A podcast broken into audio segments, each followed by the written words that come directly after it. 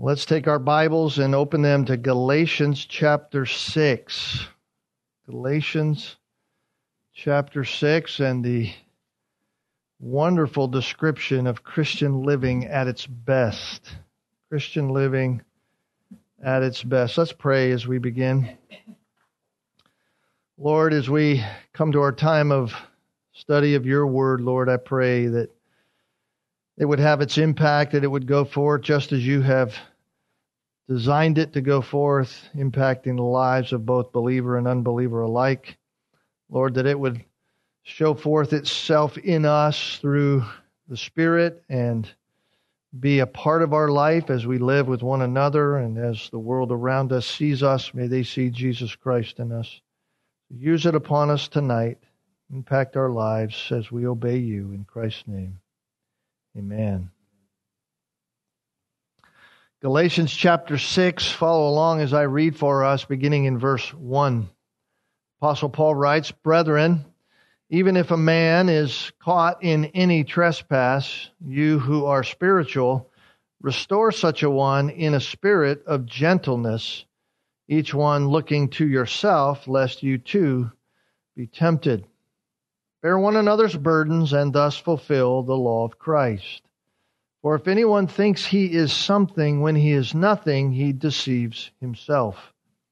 But let each one examine his own work, and then he will have a reason for boasting in regard to himself alone, and not in regard to another. For each one shall bear his own load. And let the one who is taught the word share all good things with him who teaches. Do not be deceived. God is not mocked, for whatever a man sows, this he will also reap. For the one who sows to his own flesh shall from the flesh reap corruption. But the one who sows to the Spirit shall from the Spirit reap eternal life. And let us not lose heart in doing good, for in due time we shall reap if we do not grow weary. So then, while we have opportunity, let us do good to all men, and especially to those who are of the household of faith." You can stop there. You remember what the Apostle Paul said back in verse 25 of chapter 5. He said these profound words, "If we live by the Spirit, let us also walk by the Spirit." Of course, we've been talking about that in our time in our morning service, and we were discussing that just a little bit ago, even here tonight. And the Apostle Paul is simply saying, even in that verse, what we have all been talking about, that true spirituality is to be defined by who we are connected to and how that relationship is reflected in our lives. True spirituality is defined by who it is we are connected to, and then, therefore, how that relationship is reflected in our lives. If we live by the Spirit, that's our connection, let us also walk by the Spirit. So as Christians, we are made alive by the Spirit. We are made righteous by Christ. Christ dies for us, and we are made alive in Christ, as Ephesians 2 tells us. And of course, that describes in a nutshell what took place in the annals of God's mercy and grace to save us in His Son. He made us alive in Christ. And at that point, we were sealed, it says in Ephesians chapter 1, verse 13, we were sealed with the Holy Spirit of promise, so that now in our life today we can be imitators of God as beloved children of God. That's what it says in Ephesians 5, verse 1. We are to be imitators of God. We can do that because we are alive by the Spirit. We live by the Spirit. We were sealed by the Spirit. We are made alive in Christ, and therefore we live by the Spirit. You can talk to a whole lot of people today in our world and in evangelicalism about what it means to be spiritual. And there's a great deal of confusion about spirituality that is in their minds. In the Christian realm, the whole idea of spirituality seemingly sells a lot of books, and it sells a lot of programs about what spirituality is. You go into any Christian bookstore, if there are any even brick and mortar Christian bookstores left these days, you can go into them and the shelves are full of books that are self-help books about how to become spiritual in some kind of way. Many of them, if not most of them, have some kind of roadmap, whatever they call it, to spirituality that really has nothing to do with God. And if it has to do with God at all, it is a self-absorbed track towards God whereby the person becomes spiritual by having some kind of self-imposed quiet time or some kind of going through some kind of religious ritual that they can carry out, attending some kind of conference that is the most popular conferences out there, so that they can come away with some kind of mountaintop experience and then say to themselves, hey, look how spiritual I am. But that is not what we find here in this letter to the Galatian believers. Christian spirituality is rooted in a relationship with God who has spoken to us through His Word. And that's the only place you will find true spirituality. True spirituality, and by that I mean spiritual living, is not defined by myself. It is not defined by me. It is not defined by something that I feel about something, but rather it is a life that is defined and directed by the existence and character of the one and only true God. True spirituality is defined only by God. It is defined as we look at God because He is the true spiritual one. It is not defined by how I feel. And the spiritual life then flows to us from the Godhead by means of God the Spirit. We live by the Spirit. Let us also then walk by the Spirit. So Christian living is, at its best, is Christian living that follows the Holy Spirit. You want to have Christian living at its best? Then it's Christian living that obeys the Word of God. Why? Because the Holy Spirit does not produce His fruit. We looked at that last time we were here, the fruit of the Spirit, verses 22 and 23 of Chapter 5, the Holy Spirit does not produce His fruit for our private enjoyment. Let me say that again. The fruit of the Spirit is not for our private enjoyment. Following the Holy Spirit is not an exercise for self-fulfillment exclusively. I say it that way because I don't want us to think that the fruit of the Spirit isn't for us at all, that there's no derived benefit by following the Spirit and then this fruit being a reflection of our lives. Certainly there is a derived benefit for us by way of our own Christian maturity, but it is not for us exclusively in that way. The Spirit produces fruit in us through us as we follow Him for the benefit of others. For the benefit of others. That simply tells us that the fruit of the Spirit is not a privately exercised and experienced reality. It is to be exercised and experienced by means of and in the presence of relationship. Or in the public, we could say. It's to be experienced and exercised in public. So we have to understand something. We have to realize that following the Spirit and bearing the fruit of the Spirit, as we are called to do, cannot be done in isolation.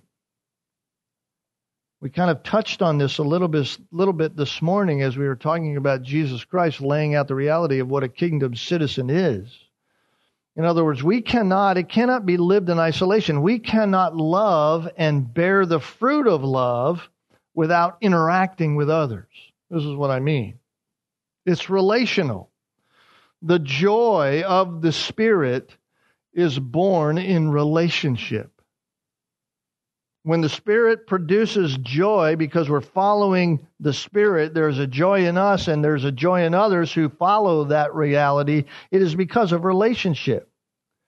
The peace and the patience of the Spirit is a result of interaction with others as we follow the Spirit. I cannot exercise kindness. I cannot exercise goodness, right? Jesus said, love your enemies, be good to them, or do good to them. I cannot exercise goodness or faithfulness or even gentleness. I cannot even exercise self-control, as it says here in Ephesians 5, outside of personal relationship. Therefore, spiritual life is meant to be shared. And here, in Galatians 6, Paul is showing us how to be spiritual in the lives of one another. Right? So he says, and we'll look at these over the next several weeks, he says, those who are following the Spirit, right? That's what we just came off of, 5:22 and 23. Those who are following the Spirit seek to restore others, chapter 6, verse 1. They are their brother's keepers, chapter 6, verse 2. Bear one another's burdens and thus fulfill the law of Christ. They consider others more highly than themselves, chapter 6, verses 3 through 5. For if anyone thinks he's something when he's nothing, he deceives himself. And they give to others, chapter 6, verse 6.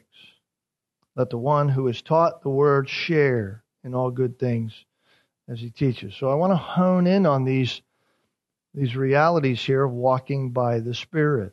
All right? The first of those is this: seek to restore others who are in sin. Now, for your own note-taking, you need to realize, and you probably already have, we're not going to get past this one.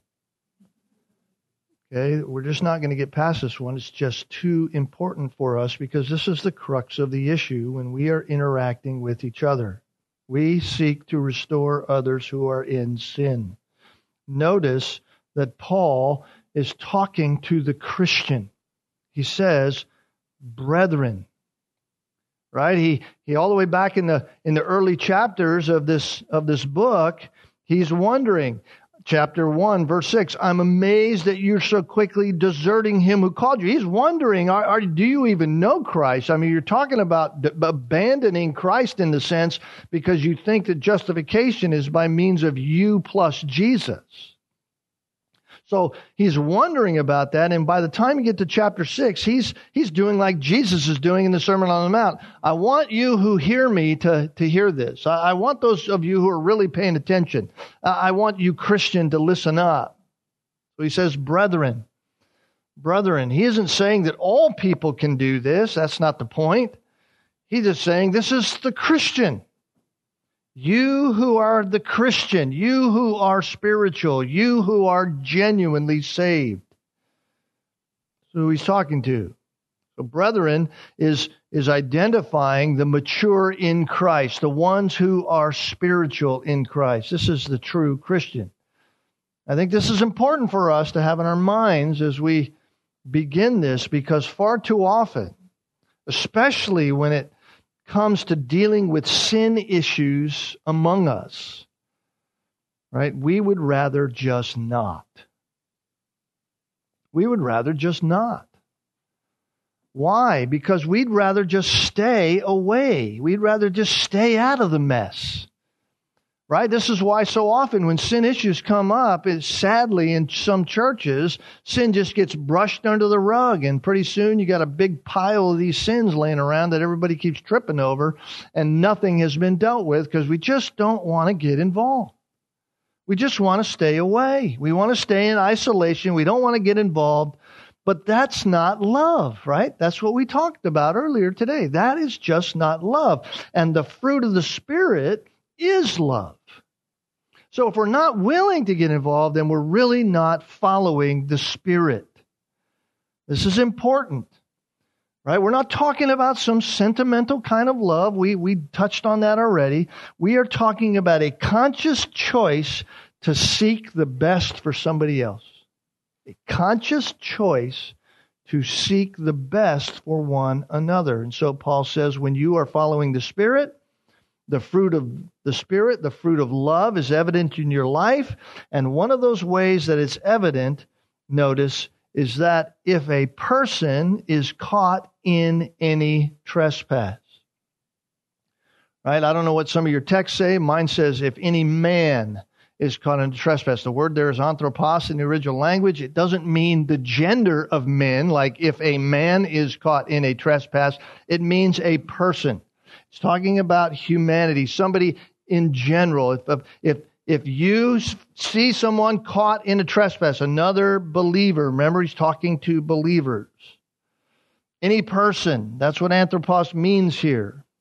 And then he says, in any trespass. Any trespass. The word in the original language is tini, T-I-N-I. It's just an adjective that means anyone or any kind. Any kind. And so here it's, you see someone, anyone, even if anyone is caught in any trespass. So Paul's talking to us who are part of the church of God. He's talking to the brethren because we have been made alive by the Spirit. Right? If we live by the Spirit, we are alive, we are in the Spirit is in us, and therefore we are to confront and deal with sin. We can't just ignore it. What kind of sin are we to deal with? He says, any kind. Any kind. It doesn't matter. So anytime a Christian is caught in a sin, we are to deal with it. You say, well, what does it mean to be caught? Well, the idea is behind it is the idea of being trapped, right? That's the idea. I think it's a good word, although I don't think it gives full nuance to it.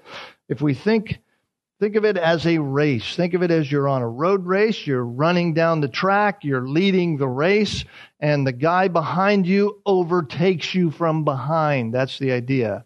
It is that sin has overtaken this person. It has captured them. They've run, they're running, and it has captured them. That's the idea here. They are overtaken by sin. They are trapped by it. It's winning over them. What kind of sin? Doesn't matter. Doesn't matter. It can be any sin, anything. It can be a small sin, it can be a grievous sin. Doesn't really matter. Any sin. Not qualified here by Paul other than making it a grand level of just saying sin. Any sin. And notice, those who are spiritual are to restore the sinning brother. They're to restore the sinning person, the sister or brother. They come alongside. So that means, at least first of all, that isolation cannot be something. Isolation is not an option. We cannot say, well, I can't go to them. It's not an option. If we know of it, and we do nothing, then we are not following the Spirit. We're not loving them. We're leaving them in this caught place. We're leaving them in a sin. And if we are not loving them, then, as I said, we're not following the Spirit. We are not obeying the Word of God. And if we are not following the Spirit, what's that mean by implication? Then we are following the flesh. Remember, there's no middle ground. You're either following Spirit or you're following the flesh. If you're not following Spirit, you're following the flesh. You can't follow Spirit and follow the flesh at the same time. They're opposites, right? But if you follow the Spirit, you will not, verse 16, carry out the desire of the flesh. So follow the Spirit, and you're not going to follow the flesh. But if you're following the flesh, then guess what you're doing? You're sinning.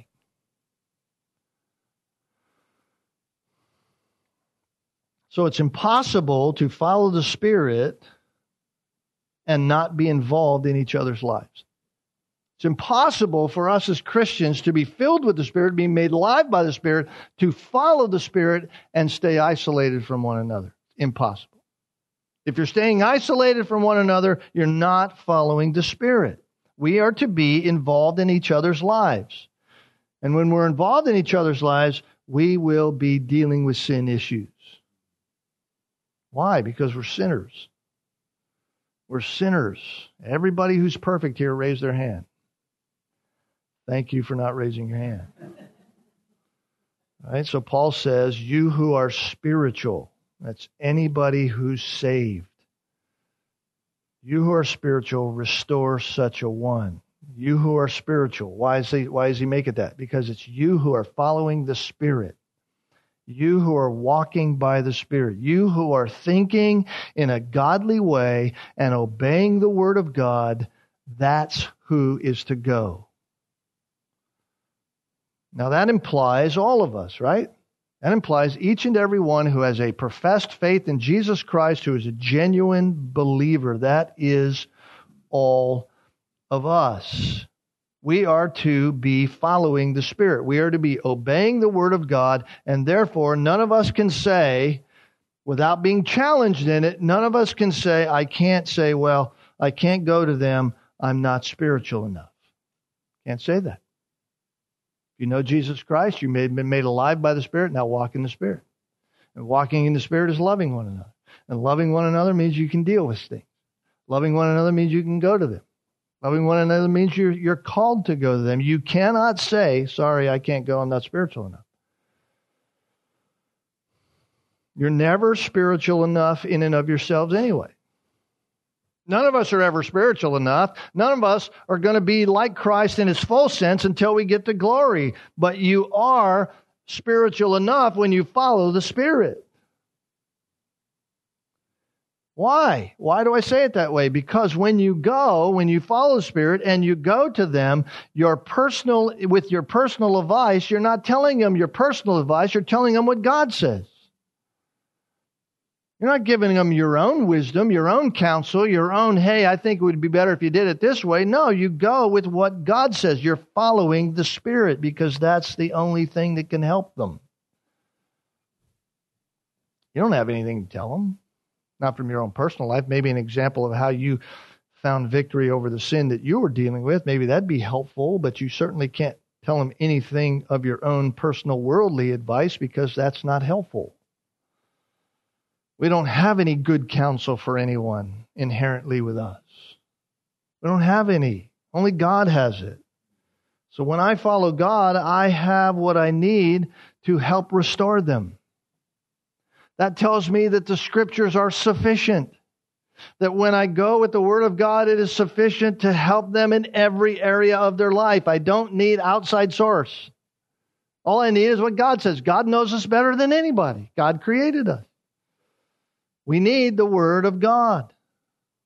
And the fact of the matter is that all of us need restoration from time to time. Right? So it's true that in walking by the Spirit, I grow in my own spirituality. That's true because I mature as I follow Christ, as I follow the Spirit. I mature in faith. I learn greater trust in the things of God. I'm better equipped to fight the spiritual battles that God allows in my life for my own growth, my own strengthening, and His good. And yet, there are times where I choose to not follow the Spirit. There are times as a Christian where I choose to not do what God has asked me to do, to simply be fleshy. And in those times, I need someone to come alongside me. I need a brother and sister in Christ who is following the Spirit, who loves me, who wants to come near me, who needs to come near me and help me. So, Paul says, if a person has been overtaken by a sin, you who are spiritual have an obligation to go to them and to help them.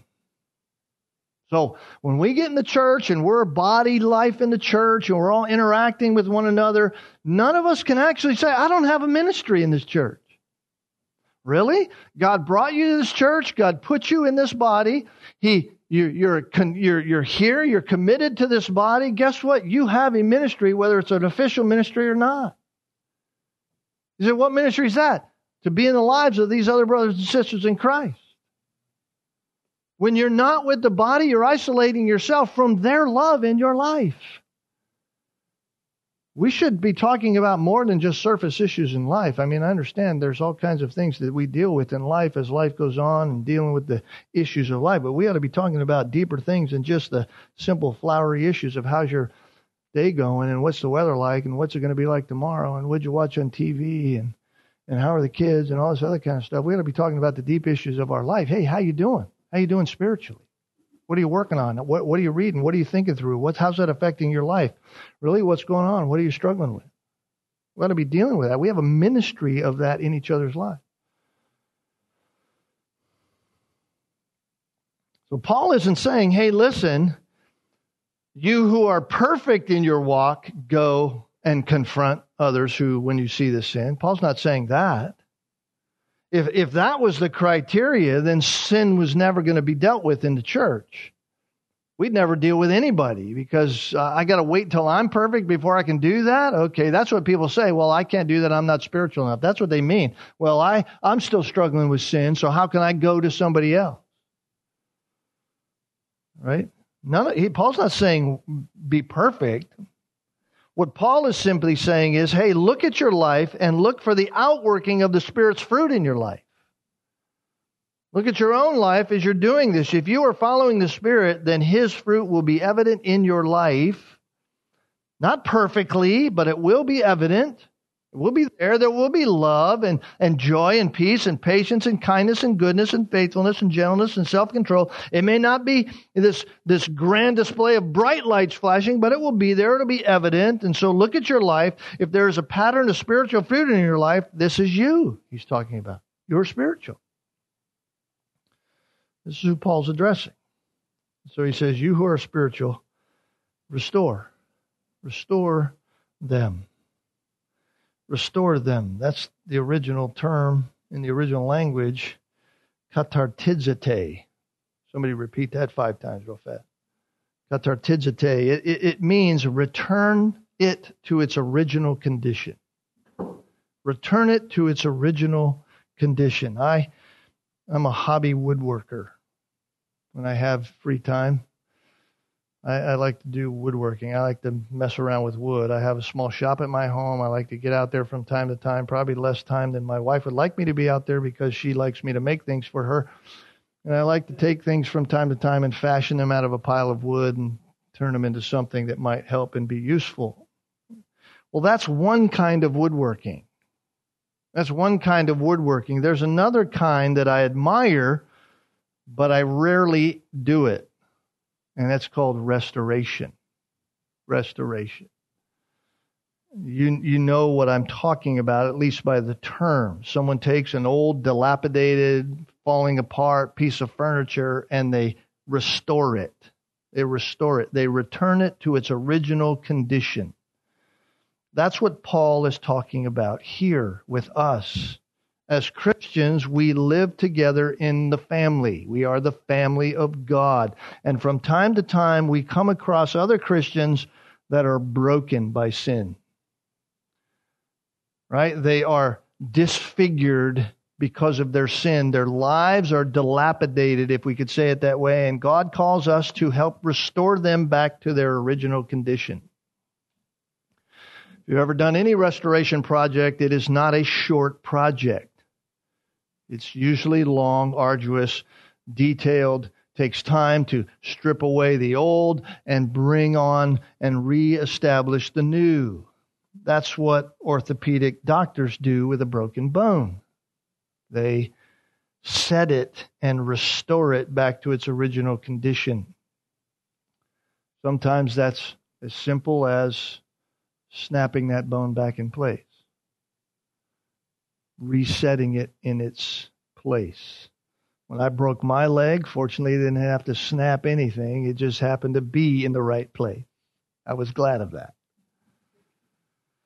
At other times, when someone breaks a bone, it's more extensive. It takes more extensive surgery.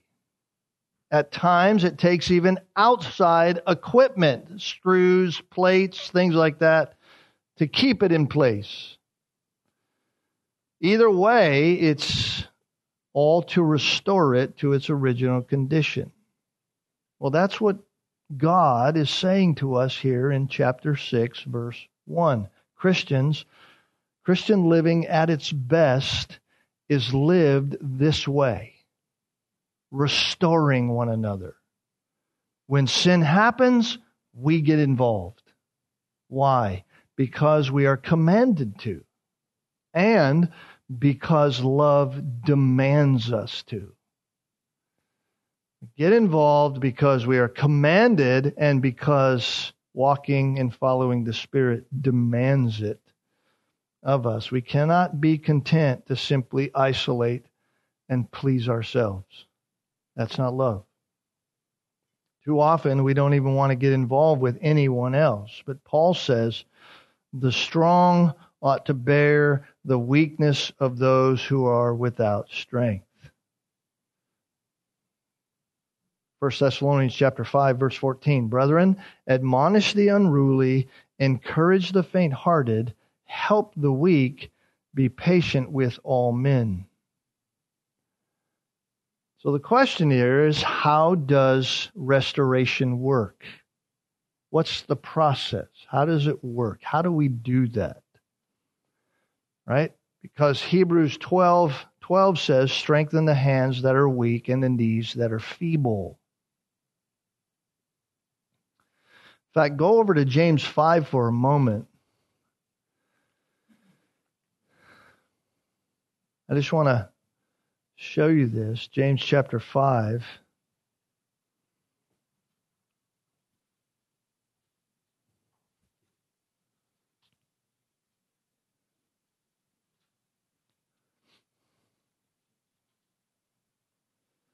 In the right place here.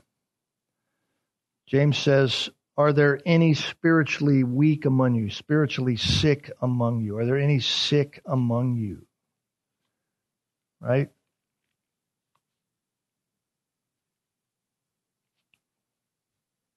Verse 14.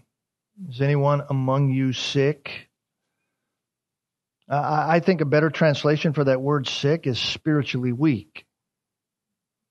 Not necessarily physically sick. That certainly could be an outcropping of being spiritually sick. Sometimes we're physiologically affected by the fact that we're spiritually sick. David said when he sinned, the guilt upon him was wearing him out like the fever heat of summer. I think James is talking about spiritual weakness here. So is there anyone among you who is weak, spiritually weak? I think that's a better translation. James says, what do you do when that's the case? He says, call for the elders of the church and let them pray for him, right? Let him call for the elders of the church and let them pray over him. Why? Why would James say that? Because I believe James is saying, listen, call spiritually strong people. Call those who are spiritually walking in the Spirit, right? The elders of the church ought to be those people who are at least strong spiritually. So they ought to be. He says, let them pray for him. Why? Because they're spiritually strong and the prayer offered can restore their faith. Right? Notice verse 15. The prayer offered in faith will restore the one who's sick. One who's weak in the faith. That word restored there is the same word used in Galatians chapter 5.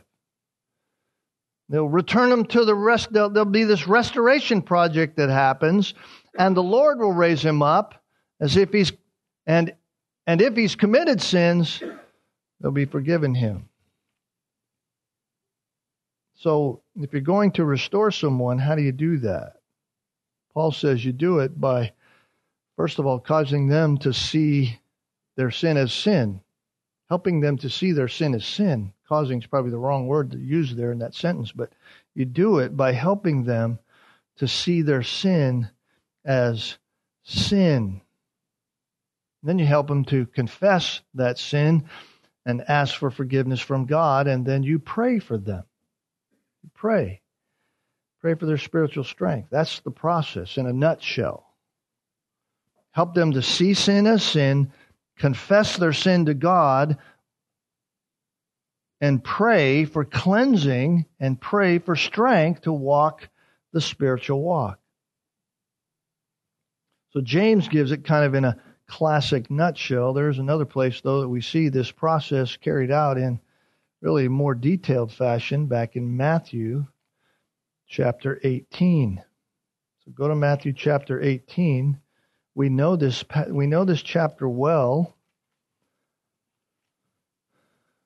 We've exercised the principles of this even here in this church over the years of my ministry here. It's never easy. It's never enjoyable in one sense, that the process is always arduous.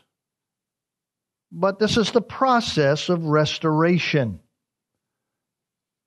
Matthew chapter 18, of course, Jesus is speaking about life as a kingdom citizen.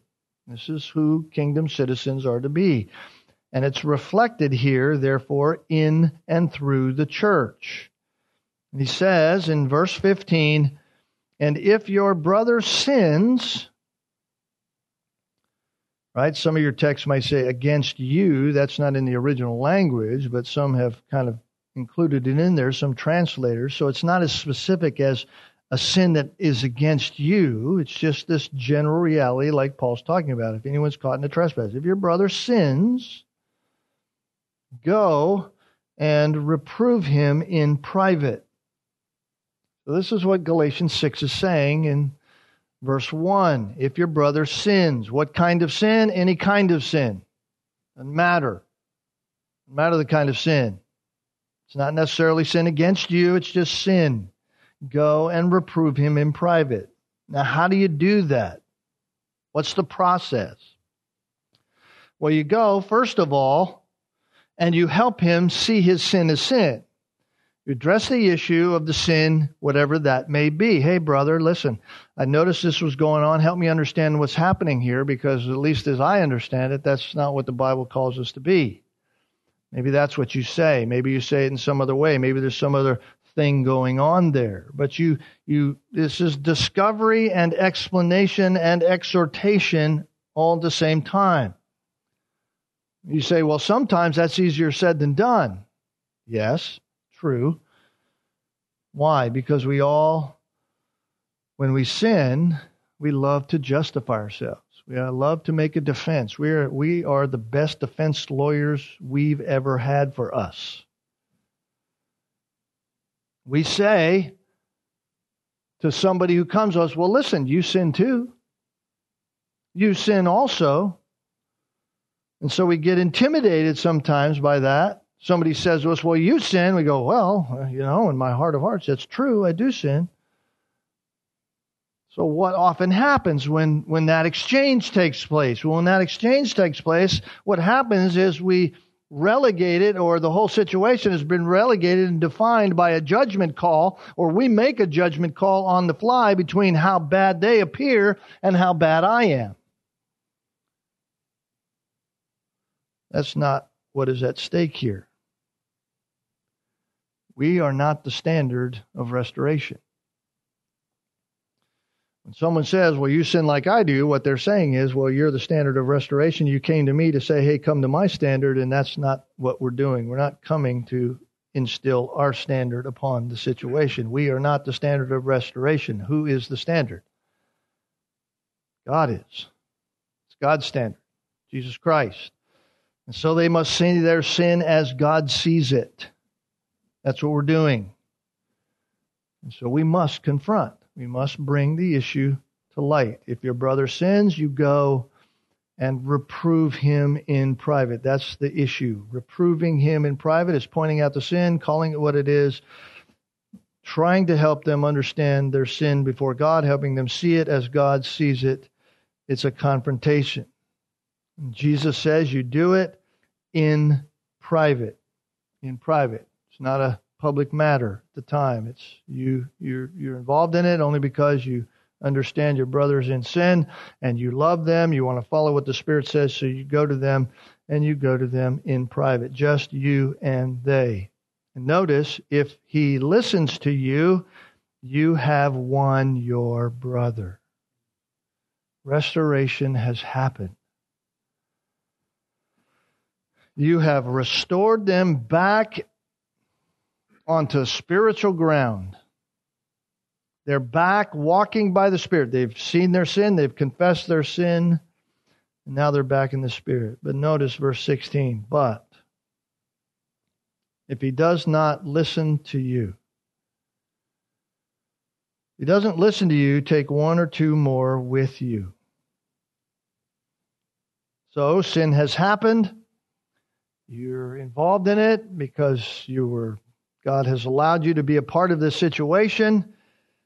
Sin has happened. You've confronted it. No repentance.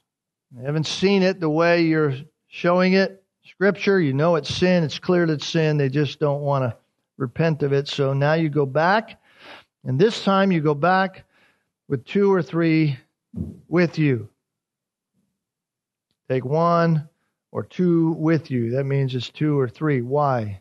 Because by the mouth of two or three witnesses, every fact may be confirmed. It's the confirmation that is required here, not the confirmation of the sin. That's already been a fact. Your brother sinned, you go to them. That's already been the reality. The confirmation is not what happened. In other words, these two witnesses are not witnesses necessarily of the initial sin activity in which there was confrontation between the one in private. No, these are witnesses of the fact that either there was repentance or no repentance. That's the issue here. Some people say, well, I can't go with two or three. There wasn't any witnesses to it. It's just me and this person. That's not what Jesus is saying here. Jesus said, no, you take two or three, not because you're gossiping in that, but these two can be a witness to the very fact of your confrontation and the reality, your loving confrontation, the reality of whether there's repentance or no repentance at all. So you are working to ensure that you have an accurate report. You're protecting. Love protects. You're protecting their reputation. You're protecting the reality of what is going on. It's not gossip at all. You're protecting and reporting and having it reported, their attitude about their sin, whether it's one of rejection or one of repentance. And so once again, you can't just isolate. You have to go. You have to once again deal with the sin issue, exhort them that they confess their sin, that they realize it, see it as God sees it, and repent of it. You encourage and you warn.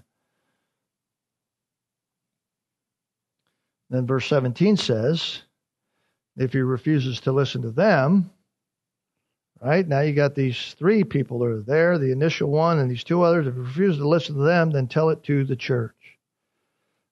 Tell it to the whole church. I remember years ago in ministry dealing with an issue in the church. This was in Ohio when I was pastoring there, and a man came after a discipline situation that we had to deal with in the church and called me to his house.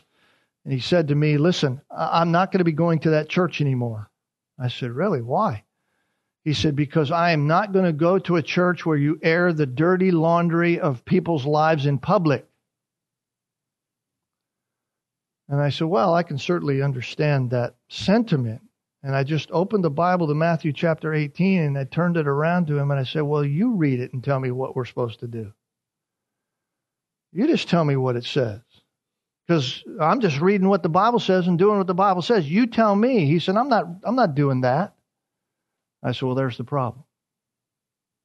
There's the problem. That family left the church, went down the road, about 10 miles, started attending a church where a woman was the pastor of the church. Verse 17 says, if he refuses to listen to you or to them, tell it to the church. What is the church told to do? Or what's the church told about the issue? The church is informed of the sin, and they are told and exhorted to do what spiritual people are to do, to go to that person and do what's already been done with that person. Now it's the whole family of God that is in the process. God's love has reached the point where it's not just one. Now it's the whole family reaching out to this person. They are to confront the sin. That's what we do. We love them. They're to be called to repentance. They're exhorted to walk in obedience to Christ. All of that is to be done. We're not to be befriending all the issue, playing games with it. We're to be confronting the issue.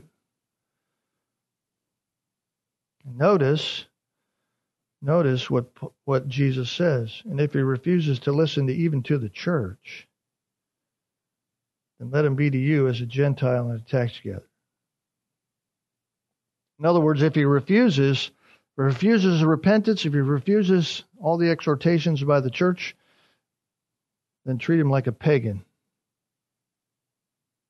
In other words, they are a so-called brother. They're not to be welcomed among the body.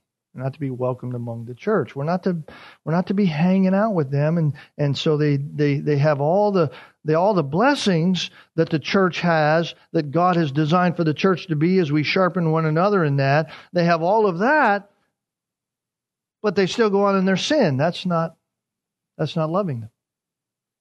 That's not doing what God has required us to do. So if he refuses, then treat him like an outcast. Sometimes the problem in the evangelical church today is not that we don't talk about sin. We oftentimes talk about it. We even talk about confronting sin. The problem in evangelicalism today oftentimes is that we actually don't do anything about it. I heard one pastor say to me in the past, sadly, we don't exercise that in our church because it doesn't work. I thought, how frightening. How frightening that you, first of all, don't want to love your people, but secondly, don't want to do what God says because you're basing what God says on whether it works or not, rather than just the fact that God said do it. Some people say, don't preach the gospel because it doesn't work. Really?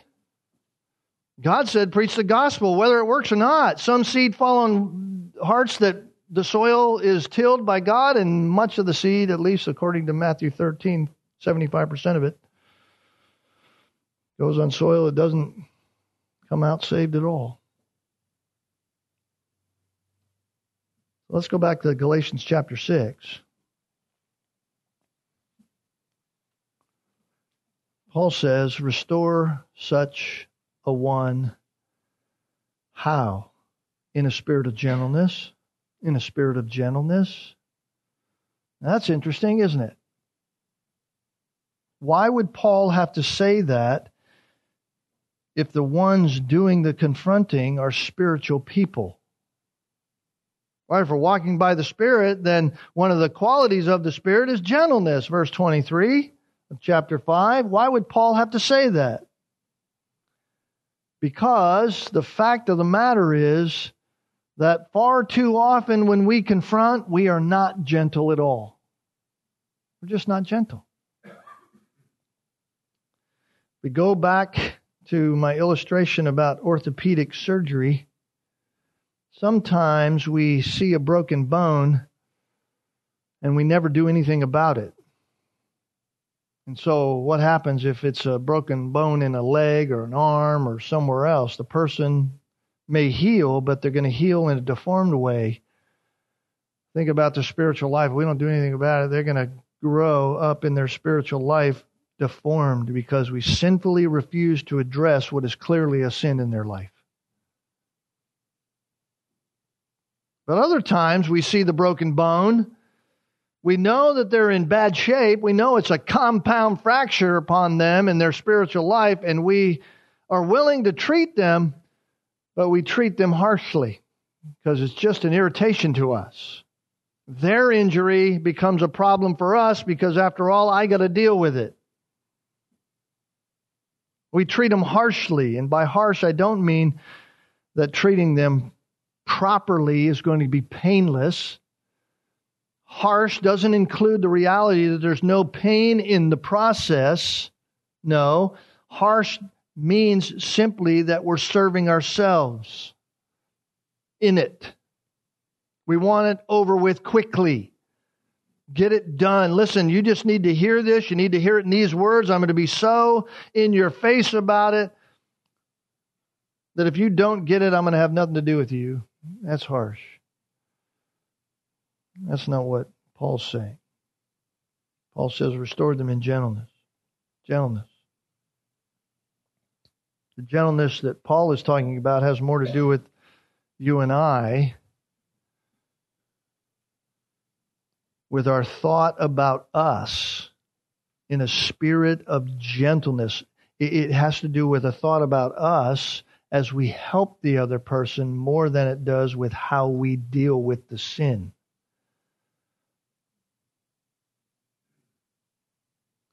Why do I say that? Because Paul is talking about meekness. It's humility. That's the idea here.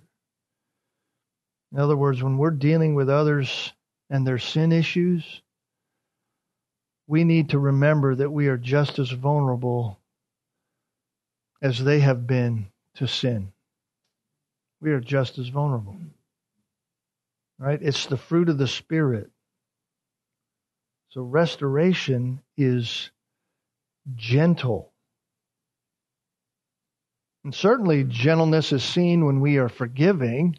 That's certainly an aspect of it. If your brother sins, confront it, but forgive it. 2 Corinthians 2:18 says, listen, forgive that one so that he's not under this excessive sorrow in his life. Paul's talking about the man who was sinning grievously, as he talked about in 1 Corinthians. You get to 2 Corinthians, he says, listen, forgive that guy.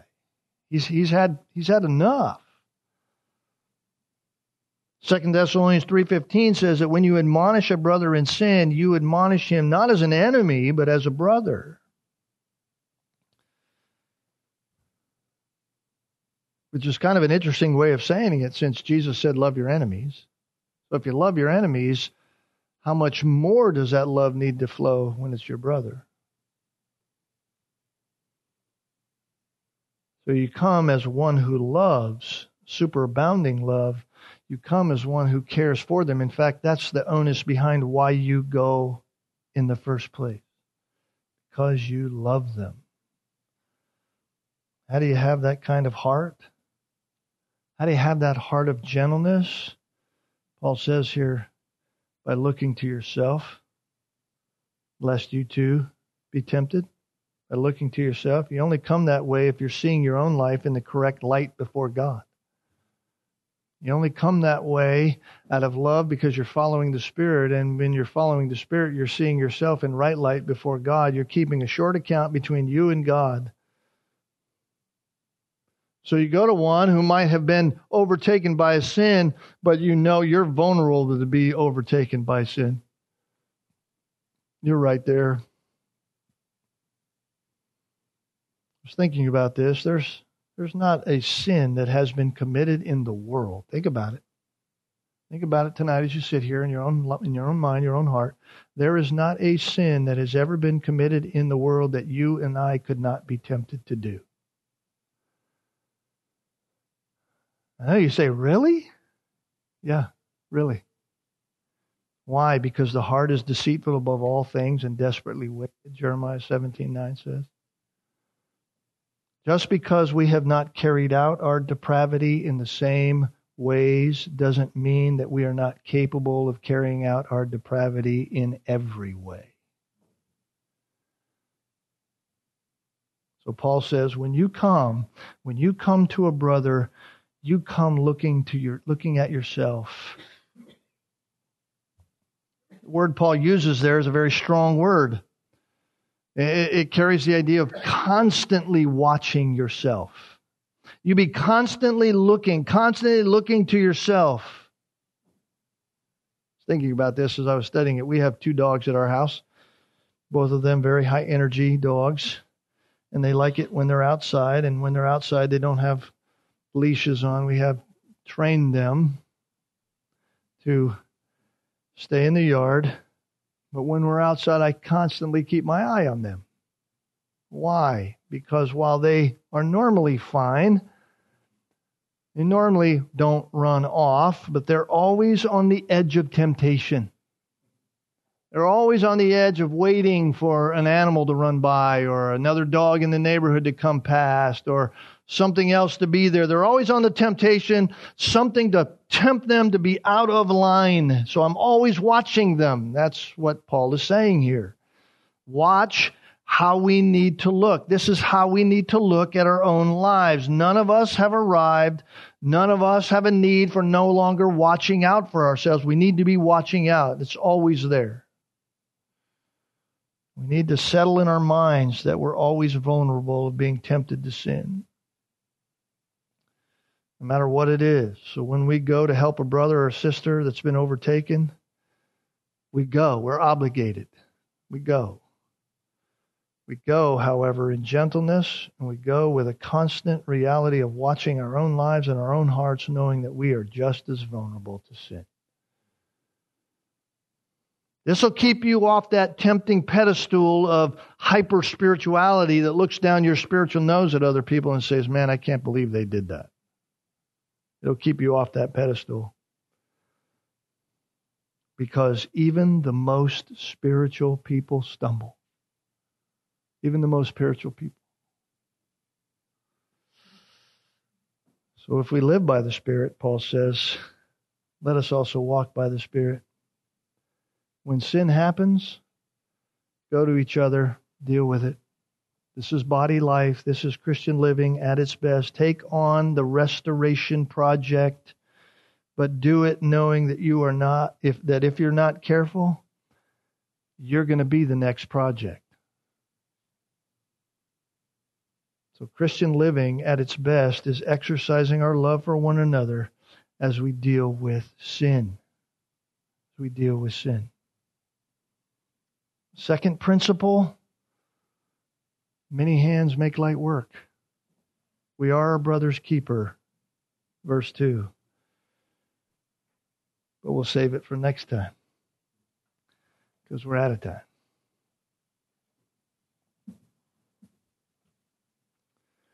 Let's pray. Father, thank you again for your word. Thank you that we can learn what it means to be in each other's lives in such a loving way that even the areas of our life that we don't want anybody to see, the sinful things, even the small things, the thoughts and minds of our hearts that sometimes blurt out of our mouths and needs to be confronted. Lord, help us to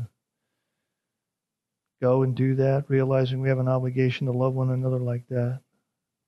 And if it be us that is confronted, maybe we're blind to the issue in our life. Maybe we're just unwilling to turn from it.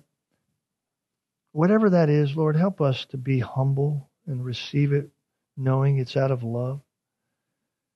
To quickly confess these things before you so that we can be restored.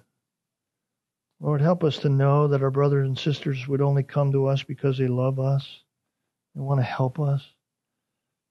Lord, help us, none of us, to think that, we're beyond help. So I thank you for the body of Christ. I thank you for the interaction of one another in our lives so that we might grow in Christ's likeness. Lord, we want to walk by the Spirit. Thank you for having brothers and sisters in Christ that help us do that. And thank you for giving us the Spirit to lead us so that we might be like Christ. All to your glory, all to your praise. For it's in Christ's name that we pray these things. Amen.